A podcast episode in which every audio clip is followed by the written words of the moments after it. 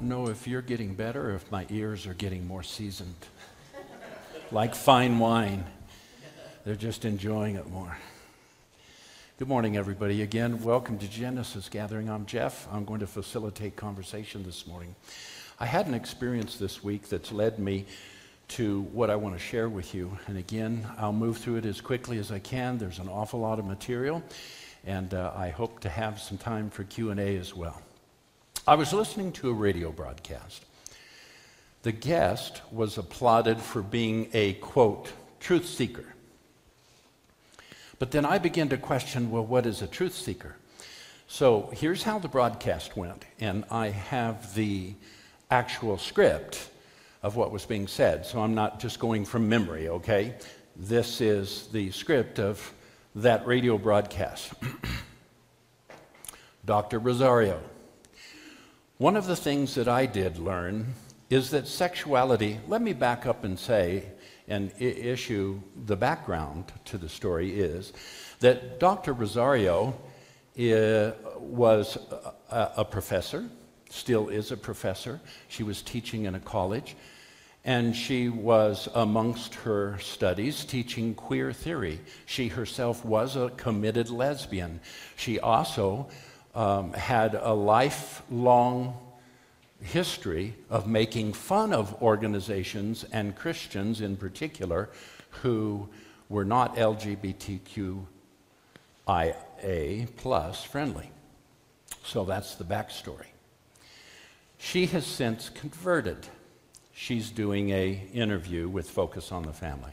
Now, quote, one of the things that I did learn is that sexuality in the in the safe and the God covered protection of biblical marriage is something that I had never experienced before.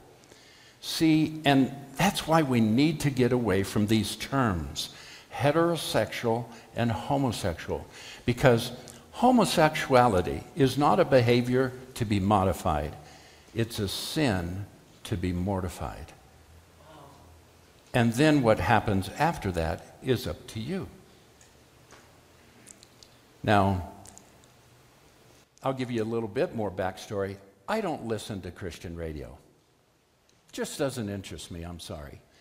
I usually have on a bit of news, the FM comedy station, or I'm listening to teaching from my phone. But this day, and it was this past week, I was in the car and I just decided to flip over to the radio station and I catch the introduction of this broadcast interviewing Dr. Rosario. So that was the chance that, that I would even know who she is. I've never heard of her before or hear her comments.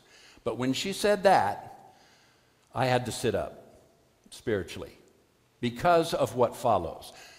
Now, there's plenty of people who are on both sides of the LGBTQ, and people who on both sides of that have, quote, converted or come out of it, once were, but now have changed, so on and so forth.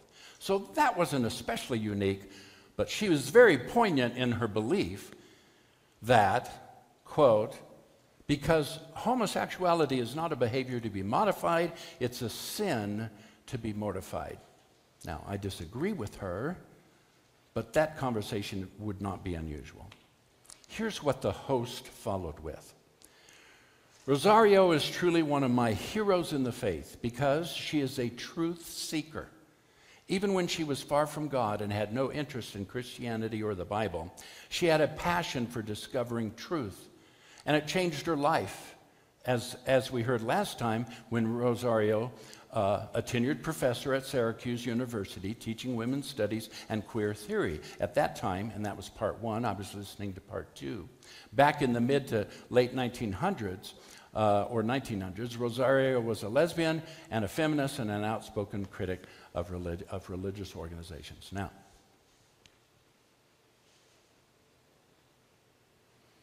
define truth seeker. She's being heralded, at least by this individual, the host, and this organization, as a truth seeker. And what is part of her truth? That homosexuality is not a behavior to be modified, but it is a sin to be mortified. And then if you do the hard work, you'll stay free of it. That's her position on this. That's what she meant by, and then what happens afterward is up to you. Okay? Now, again, I disagree with that and her position on that subject. However, it's so much more than that if we're going to say Rosario is a truth seeker. Whose truth? What truth? What's the basis of her truth? Truth isn't found in your embrace of a particular theological interpretation approved by your denomination or religious group, which is clearly the position here. You're not a truth seeker because you carry or embrace the denominational line of your denomination or your tribe. I want to show you what is perhaps one of the most famous movie clips of all time. All right? Jeff? I'll answer the question. You want answers? I think I'm entitled. You want answers? I want the truth! You can't handle the truth! Son, we live in a world that has walls, and those walls have to be guarded by men with guns. Who's gonna do it? You? You, Lieutenant Weinberg? I have a greater responsibility than you can possibly fathom. You weep for Santiago and you curse the Marines. You have that luxury. You have the luxury of not knowing what I know that Santiago's death, while tragic, probably saved lives. And my existence, while grotesque and incomprehensible to you, saves lives. You don't want the truth because deep down in places you don't talk about at parties, you want me on that wall. You need me on that wall. We use words like honor, code, loyalty. We use these words as the backbone of a life spent defending something. You use them as a punchline. I have neither the time nor the inclination to explain myself to a man who rises and sleeps under the blanket of the very freedom that I provide and then questions the manner in which I provide it. I would rather you just said thank you and went on your way. Otherwise, I suggest you pick up a weapon and stand post. Either way, I don't give a damn what you think you are entitled to. Did you order the code red? I did the job. Did you order the code red? You're damn right I did.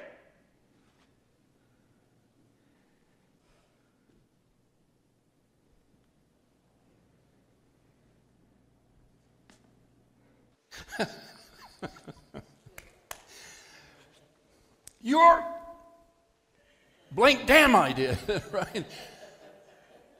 Oh no, what do I do now? He just admitted it, right? You can't handle the truth. Oh, what a line. And I feel like maybe Holy Spirit is saying that to us sometimes. You can't handle the truth. It would be so radically different than what you have in your mind. How many of you had an encounter with God before you ever read or opened the Bible? How many of you encountered God, thought about God, thought you experienced God, prayed to God, and you never read the Bible? Didn't even own a Bible. Well, so did Abraham. You're in good company. Abraham came to know God. Didn't, Abraham didn't come to know God by reading the Bible. How about Moses? Moses didn't come to know God by reading the Bible.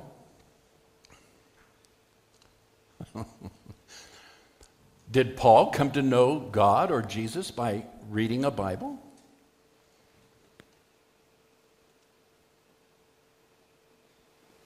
You know where I'm going, don't you? There was no Bible. There was no collection of books bound in leather, gathered together, 66 of them, some letters, some poetry, some history, some prophecy, 66 of them gathered together called the Bible. There, it didn't exist. And yet, all these individuals I've just named had a magnificent relationship with God. Here's my text John 5, verse 40. You have your heads in your Bibles constantly because you think that you'll find eternal life there. but you miss the forest for the trees. These scriptures are all about me. And here I am standing right in front of you. I want to give you the definition of four words this morning. Because truth does not necessarily come from what we call the Bible, not alone. And what people have done, I'm not, listen to me carefully, I did not say the Bible is untrue. I did not say that it's not any longer a source of truth or reliable and trustworthy. I believe it absolutely is. However, I'm going to give you four words this morning that we have used to co opt what we believe truth is, and therefore, since they're all tied to the Bible, how we use the Bible. Would that be okay with you? If we do that, could I give you four words this morning that we have used to co opt what we think truth is and show you then how we think all truth, if it's true, it has to be in the Bible. And if the Bible says it, I believe it, that settles it. Oh, there's so many places I could go with that. The first word is inerrant. Bible inerrancy is this. I'm using the Southern Baptist statement on inerrancy. Quote The scriptures of the Old and New Testaments are without error and misstatement in their moral and spiritual teaching and record of historical facts. That's what they believe. And a great many people believe that.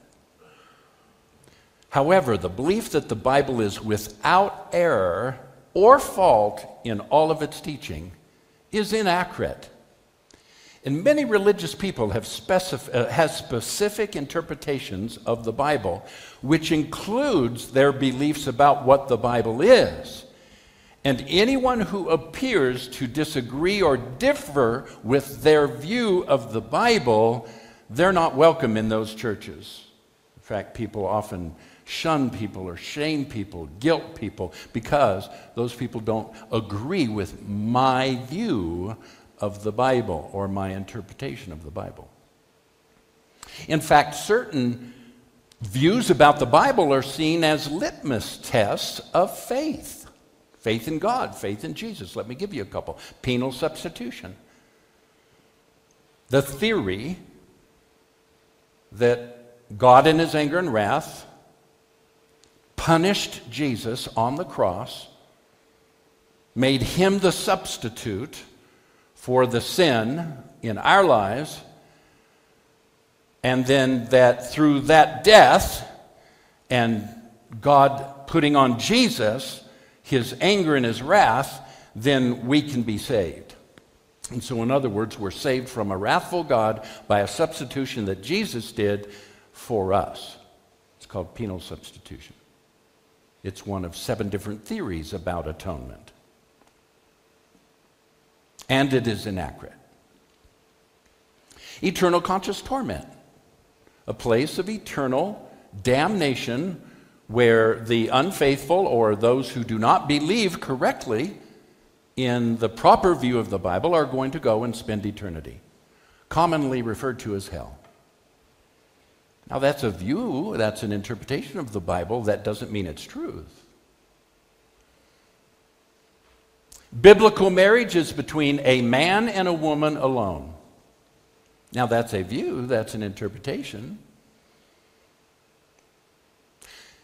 But that's not truth. It's true you might infer that from the Bible, but there's many other things in the Bible about relationships between men and women. Or men and men, women and women. I spent five hours yesterday in a class on gender and how God loves. This is not a new subject for me. And I'm not going it alone.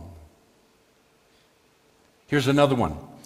The man or the husband is the head of his wife, and her proper place attitudinally is submission and functionally is to be subservient. Now, that's in the Bible if you interpret the Bible in a certain light. And then what you do is you say, well, that's in the Bible.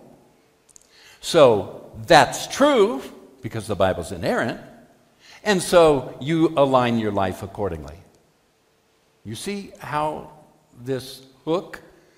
See, if you believe the Bible is inerrant and it is the only standard of truth, and that your interpretation of the Bible is correct and inerrant, therefore, then you can say things like homosexuality is a sin and it's to be mortified. The fifth one that only children of God are those who, excuse me, the only children of God are those who have correctly responded to an invitational encounter to change their behavior, receive Jesus as Lord, and comply with a list of accepted Christian behaviors. I don't agree with that. And yet, that is some people's view of the Bible. But this is the burden that we place upon Scripture that was never required by God that the Bible is inerrant. Any rational, intellectual, honest reading of the Bible would admit to numerous errors in translation, authorship, factual integrity, and historical correction, correctness. Many. Casual reading. Now, that doesn't mean that it's not inspired. That doesn't mean it's not reliable. But it does mean that it's not inerrant. Did you know that churches have had different books in their Bibles throughout the ages? Not just the 66 in the Protestant Bible that you and I claim to be the Bible. Let me give you an idea. So, the Protestant Bible came about in the 1500s. To be exact, I believe it was 1562 in which it was first printed and made available, the first Christian Bible. So, so what happened for all those years leading up to 1560 when there was no Bible? How did people walk with God? How did anybody come to know Jesus and live and pray and live a blessed life, a holy life, whatever? How, how without a Bible? You do know that the Bible is not like always been. You do know that, that Paul didn't walk around with a King James Bible, right? right? Okay? And so that came around the 15th. The Catholic Bible has an additional eight books in it that the Protestants don't have in their Bible. How is that? Then you have the Ethiopian, Ethiopian and the Orthodox Bible, which again has some different books in it compared to the Protestant 66 books. Maybe this isn't something to get all bent about, but to celebrate because all of them point to Jesus. Number two, the Bible, let me grab my notes here and be sure I don't get ahead of myself.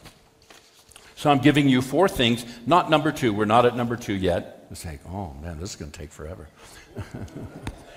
so, in talking about the inerrancy of the Bible, one of the reasons we believe that the Bible is errant because we call it the what? Word of God. Once you call something the, it's in the Bible, and the Bible is, he believed that their scriptures, what we would call largely the Old Testament, was the Word of God. Therefore, he thought he had the authority to do what he was doing. And then he met Jesus. I thank God for Rosario. I'm excited that this professor met Jesus. But I disagree that she is a truth seeker, that she should be lifted to that or elevated to that when her truth is not necessarily the truth of the Bible or the scriptures that I know anyway. But here's the deal I know she loves Jesus, and I'm okay with that then. I could have dinner with her. We could invite her into our church and our fellowship, right? Because it just, that's not what's important. Now, I just wouldn't have her teach on homosexuality. right? Hitler believed that he was following God's will in purging society of a defect and a threat. Where did he get that authority? The scriptures, the Bible. Crusaders believed that they were spreading the gospel and getting rid of the infidels. They believed they had a command from Scripture. Slave traders and owners believed that they were obeying the commands of the New Testament while glorifying the Savior and elevating a lower species of human being. Where'd they get that? The Bible. But it wasn't true, was it? Women must keep silent in the church. Is that in the Bible? You betcha. It's in the Bible. It's just not true in its application as applied by largely Western evangelical Christians. Psalms teaches us to pray for catastrophe on our enemies and to smash the head of babies against a rock. Is that in the scripture? Is it in your Bible? Is it true?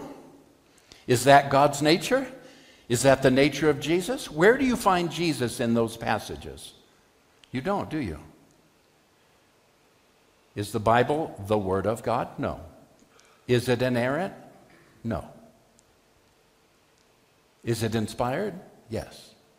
Numerous passages in the Old Testament seem to depict God as a wrathful God, executing vengeance and punishment upon his enemies and, and sinners through horrific violence, atrocities so brutal that even Hollywood avoids some of them. But the Bible is inspired, it's given to us by God, and it's a wonderful thing for us to base faith on and to move about and come to know what we can know through it about God, but it is not inerrant. Number two, another I word infallible. This is never used in the scripture about the scripture. It's never stated in scripture that the scripture is infallible. So, it's never stated in scripture that it is the word of God. Jesus is that and he alone. And it's never stated in scripture that scripture is itself infallible. Infallible means incapable of making a mistake. Listen, dear ones, only God is incapable of making a mistake. Only He and the Holy Spirit are infallible. Many evangelicals believe that since the Bible is inspired and God breathed, that makes it perfect because God is perfect. Not so at all. Listen, watch this quote here. Read along with me. This is from Greg Boyd, a theologian uh, and pastor of a church locally here in America. The concept of inerrancy seems more at home in fields of discourse in which getting things exactly right is the highest priority. It feels natural for scientists engaging in a laboratory experiment, or for scholars compiling a lexicon, or for sociologists compiling statistical reports to speak about committing no errors. But while I can imagine a covenant that includes as part of its terms the promise to never make an error, this is quite out of place in the real world of covenant making, and especially in the discourse surrounding biblical covenants. In the language of biblical covenants, one promises to place their trust in the trustworthy character of their covenant partner. And one promises to cultivate a trustworthy character in relationship to their covenant partner. This, in fact, is what the Bible concept of faith is all about. So, not perfection, not infallibility, not inerrancy, but covenant out of love. The third I word, right? Inspired. Now, this is biblical. 2 Timothy chapter 3 and verse 16. All scripture is God breathed and is useful for teaching, rebuking, correcting, and training in righteousness. So we're dealing with four words which have been co opted by many evangelicals today to say that the Bible is the source of truth and that it is God. Without error, it's speaking. So, number one, inerrant. Number two, infallible. And number three, inspired. Again, this third one actually is in Scripture. It is God breathed. It is useful for teaching, rebuking, correcting, training in righteousness. But it's not perfect, it's not infallible. Inspired in 2 Timothy 3 here means God has breathed through these books, not dictated. There is a difference between God dictating something and God breathing upon something that's being written or transcribed or interpreted or recorded. What is his purpose in giving us the Bible? His purpose was to grow us in relationship as sons and disciples. Now, the fourth term I'm going to give you this morning that's been co opted and used to say, well, if this is your view, then you believe the Bible is truth and you are a truth seeker. I call it flat reading, a flat reading of the Bible. Okay? This is a belief that all scripture should be read literally and with equal value, regardless of the genre, culture, or author's original intent. Genre. Genre, excuse me. Regardless of the genre, regardless of the culture, regardless of the author's intent, regardless, all scripture, it's literal and it has equal value. Now, wait a minute. Jesus didn't even treat the scripture that way. Do you remember when he was giving his Sermon on the Mount and he was going through a number of moral issues like marriage, like stealing, like worship, so on and so forth? And he'd say this You have heard it said, but I say to you, you see what he's doing? Jesus supersedes the authority of the scriptures and brings into question the Bible of his day. You've heard it said, what's he referring to? Old Testament scripture. You've heard it said, but I say to you, in one sentence, one breath, he's superseding the authority of their own scripture, their Bibles, and calling into question the veracity of, quote, the scripture, saying, I supersede that. What I'm about to tell you supersedes that. So, see, even Jesus did not believe in a flat reading of scripture. Now, I'm going to go back to our text, but read it from a different translation. You ready? Can you handle the truth? I feel a bit like Tom Cruise here. You search the scriptures for in them you think you have eternal life. And these are they that testify about me, but you are not willing to come to me that you might have eternal life. You do not get eternal life from the scriptures. You do not get eternal life from your Bible. You can come to know a lot about what God, how God is, how God acts, God's love. You can certainly be introduced to God and to Jesus and the disciples and many of the wonderful miracles of Jesus and the early church. All of that is wonderful. There's history, there's poems, there's prophecy, there's all of these things. But it is not inerrant, it is not infallible. It is inspired, but you cannot read it with a flat reading. And when you do, you will develop a position regarding it that your interpretation or your church's interpretation is the right one. And so what we embrace makes me a truth seeker, and now I can make statements like homosexuality is a sin to be mortified. Well, Jeff, if what you're telling us is so, then how can anything be true or reliable about any of the Bible? How can anything be true about the Gospels, Matthew, Mark, Luke, and John, the record of Jesus? Listen to me. When our approach to the Bible is to discover the crucified Christ, God's cruciform love, and our being hidden in Him, then it is perfectly natural to speak of Scripture as never failing, even when by certain standards it does. When the Bible says in the New Testament, I will never leave you, I will never forsake you, you can bet on that.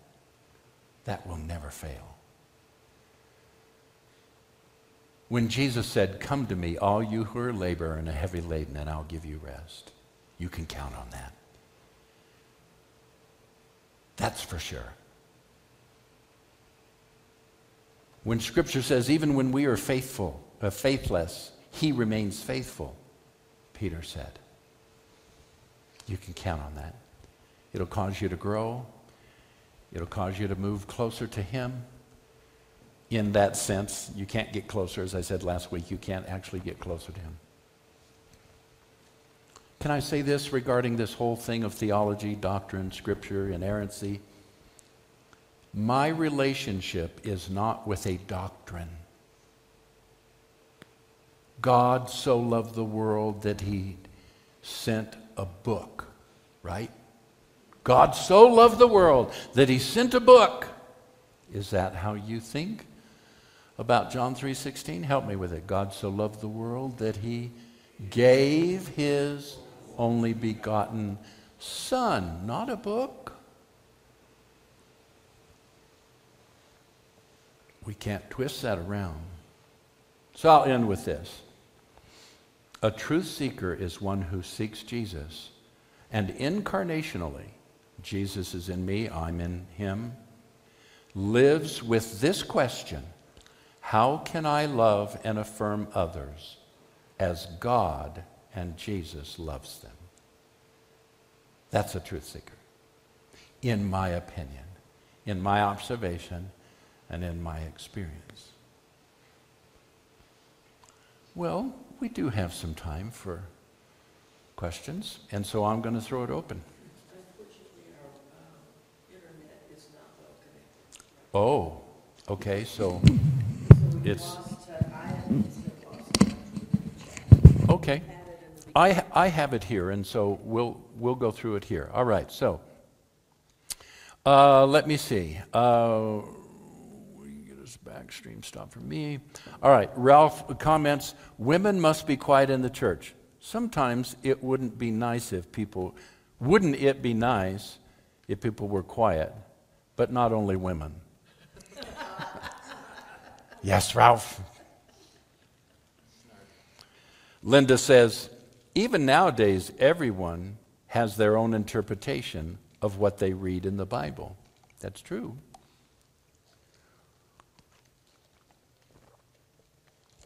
Any quotes? Or, I mean, excuse me, any questions? Anybody? Ralph adds, which is great, Linda, because we are individuals and God is showing us individual things. It is bad when we require others to believe my interpretation. Yeah, so true. Okay, microphone there. And give it just a second after you turn it on, it kind of pauses. oh, there it is. Um, so, this is a really timely sermon. I, I had an experience. I, I went to visit my dad at his, at his home. And um, we were looking for a game to play and they have a game cabinet there. Okay. And there was also a Holy Bible, and so I said, also, if you want to, you can come and read, come back and read this Holy Bible later. And there's a woman that works there. She was the games coordinator or the activities coordinator, and she jumped up and said, "I believe in that Bible," as if I didn't, you know. And I said, "Oh, that's nice." And me too. And she said, I believe it has the power to save those that believe. And so, right about then, I realized I was dealing with a, a very, very opinionated uh, spiritual, not Yeah. spiritual, uh, religious person. Um, and the conversation led to the fact that my dad had written a book on spirituality, and she wanted to see the book. And so he went back to his room to get the book, and I was talking to her. And she said, I'm very, very discerning about books. I know what's right and wrong, and I can tell immediately. And, and I just wasn't really saying much because I don't want to engage with someone who is this arrogant about their beliefs. Um, and she said, The Bible says in Revelations that not one word will be added or removed from this Bible. And immediately my mind went to, this Bible didn't exist until at least 300 years after Revelations was written. And they decided what went into the book 300 years later. And so, how can you know what was supposed to be in the book and what wasn't? So, anyway, those are things that are going through my head. And uh, my dad came back and she was talking about how churches these days just want to talk about how God loves you, but they don't want to talk about how God is vengeful and how he will destroy your soul. This is a person talking to me, someone I don't know at all. And so, I mean, it's just the, the, the stark contrast. It was like, when I think when I when I walked away and thought about it, I mean I was kind of I wasn't upset or I wasn't hurt. I was actually I felt a little bad for her. But there's a verse about religion being a stench in God's nose, and that's exactly what I felt when I was listening to that.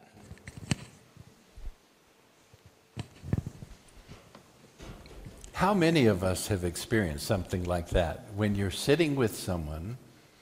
Otherwise, you'd love to have a conversation, maybe get to know them a little bit, but something comes up, and man, they just, they're aggressive and they hit that sort of a, the only term I know to use is that religious evangelical, you know, and it's, it's almost, it's got almost an anger behind it, it seems, you know, and the need to be right. The need to believe it like I do. Boy, I heard in your comment there what you were sharing. All the talking points, all the religious evangelical, especially of the West, talking points and, that I used to throw up myself. Yeah. They were all there, and I, I and I, I was catching that too. It's just like she had she had all of the things memorized that she needed to um, to tell you that she's she believes what's right and you're you believe what's wrong.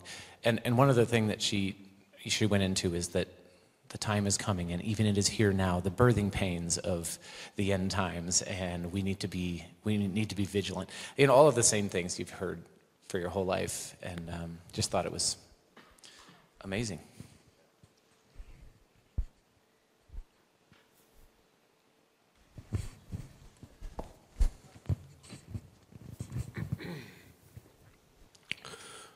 Well, I believe that everybody can have opinion on what the Bible, what they believe the Bible is for them, you know. And like for me, I believe for myself that it it does help me every once in a while to to kind of figure some stuff out, you know, when I need need to read it, you know. And and I know like if someone's like locked up like in in jail or prison, that the Bible may be the only thing they have to give them peace, you know? So I believe that the Bible does have a purpose, you know? And I, I believe that for me, myself, I love Jesus, you know? That's the only thing I know, you know? That I love Jesus. And I believe that I do have a calling on my life. Um, and I believe that um, I like to later on, I want to help people that are felons you know? Not the ones that are in jail, but the ones that are out of jail, you know? And I believe that's what my calling in life is going to be, but um, but that's that's my road, you know, and that's my cross I carry, and but I believe that, you know, I believe that, uh, yeah, I know that they may not have had the Bible back back then, but they had they still had God's word back then. You know, it, His word was still spoke to whoever needed to hear it. You know, and so God's word's been with us like forever. You know, and um, I believe that. So I believe it's okay for someone to want to interpret the Bible like if if it's something that they need to help them with a crisis, then I believe it's okay. You know? And uh, I believe that everybody has their choice, you know, whether they want to whether they want to take it or whatever they want to do with it, you know. You know, and I just believe that God is good, you know. And I believe that he loves he loves everybody, you know. I believe there's no one on this earth that he doesn't love, you know. You know? And I believe that that he he died on the cross for everybody. You know, everybody. You know, it's just it's it, that's our that's that's his gift to us. You know, we can accept it or we, we, we don't have to accept it. You know, He gives us a choice. You know, He gives us a choice to believe or not to believe, you know. And I believe that if people just um, just realize that there is a God that loves them and that's for them, that uh, this world would be a better place. Jim, where did all of that come from? Wow. Come on, brother. That's awesome. You know, the Bible has been responsible for supernaturally, God has used it and supernaturally changed so many hundreds of thousands of people upon hearing it. Maybe in a crusade, maybe in your hotel room, you open that drawer and you look inside, and there's the Gideon Bible. And you start reading, and you're away from God, and you're not pursuing God, you're antagonistic to God. And there's those words God breathed, God inspired, and the Holy Spirit makes it alive. James is exactly right. The Holy Spirit has taken the Word of God, Jesus, and throughout the ages, long before there was a Bible, made Jesus true and real when there were no scriptures, when there was no Bible, in places where there's still no Bible, it's never been read. Jesus makes himself alive through the presence of the Holy Spirit. So be careful about what I did say and didn't say. I didn't say the Bible's not inspired, and I didn't say that God doesn't use it supernaturally. Absolutely does. And James is a testimony of that in his own life, as well as you know people where the Bible has made that kind of difference. I just don't think we should take the Bible and replace Jesus with it, which we have tended to do with our doctrine. Do we have another? Was there a question here? Anybody else? Let's see if I have.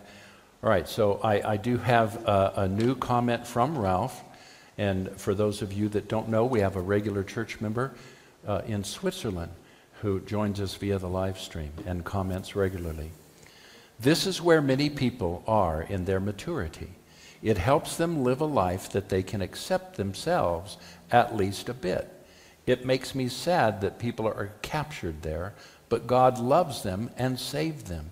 How can we believe if not by hearing? And today, by reading.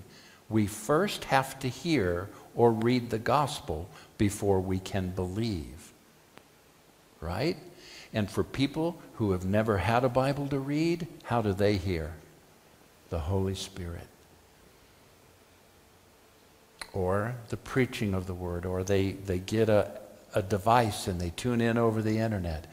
And God takes Jesus, the Word of God, and with Scripture makes Jesus alive and real to people.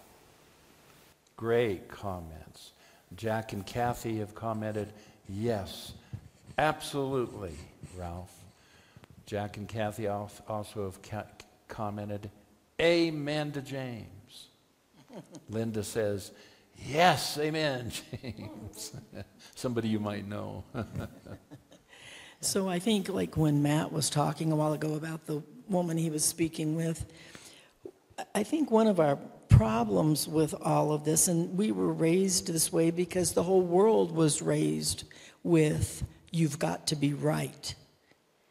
And that really goes all the way back to the Garden of Eden where there was we had a choice. We ate of the tree of the knowledge of good and evil, or we ate of the tree of life. And as we all know, we ate of the tree of the knowledge of good and evil, which set the world on this path of right and wrong, good and evil, right and wrong, good and evil, right and wrong, good and evil. And we are driven by, well, I have to be right. And now, some people more than others, perfectionists, for instance, more than others, feel like I've got to be right. But all of us, you know, we want to prove we're right. This woman, and I think that's why you people get even even believers get angry about if somebody doesn't agree with them because they really what they really want is for the other person to know the truth. and be healthy and whole and saved and all those things. And so that becomes this uh, crusade. And so then it becomes arrogant and it but the reality is to me is that we should have eaten of the tree of life. I think everybody probably would say yeah, we should have. But what would that mean? If we had eaten of the tree of life, we wouldn't be living by right and wrong. That's hard to grasp because it's all we know. We would have been living by life. Anything that was life-giving. We wouldn't be going around saying this is right and this is wrong. We'd be living by Jesus, who is the life giver, who is the tree of life. We'd be following him. And, and so, you know, here we are today wanting to follow Jesus, but we equate that to being right, as opposed to leaving room for each individual to follow Jesus. As I think Ralph might have said something about, I've lost, Ralph, I lost my uh, feed here on the chat because my uh, device isn't picking it up, so I'm not, can't reread what you said. but anyway, I just think this whole thing of I've got to be right, what it does is it leads us to arrogance and maybe anger or other things. And that's not the point. The point isn't to be right. The point is to be love. Not right, but love. Not right, but life giving. But don't forget God's vengeful and he'll kill your soul. Are there any other questions or comments?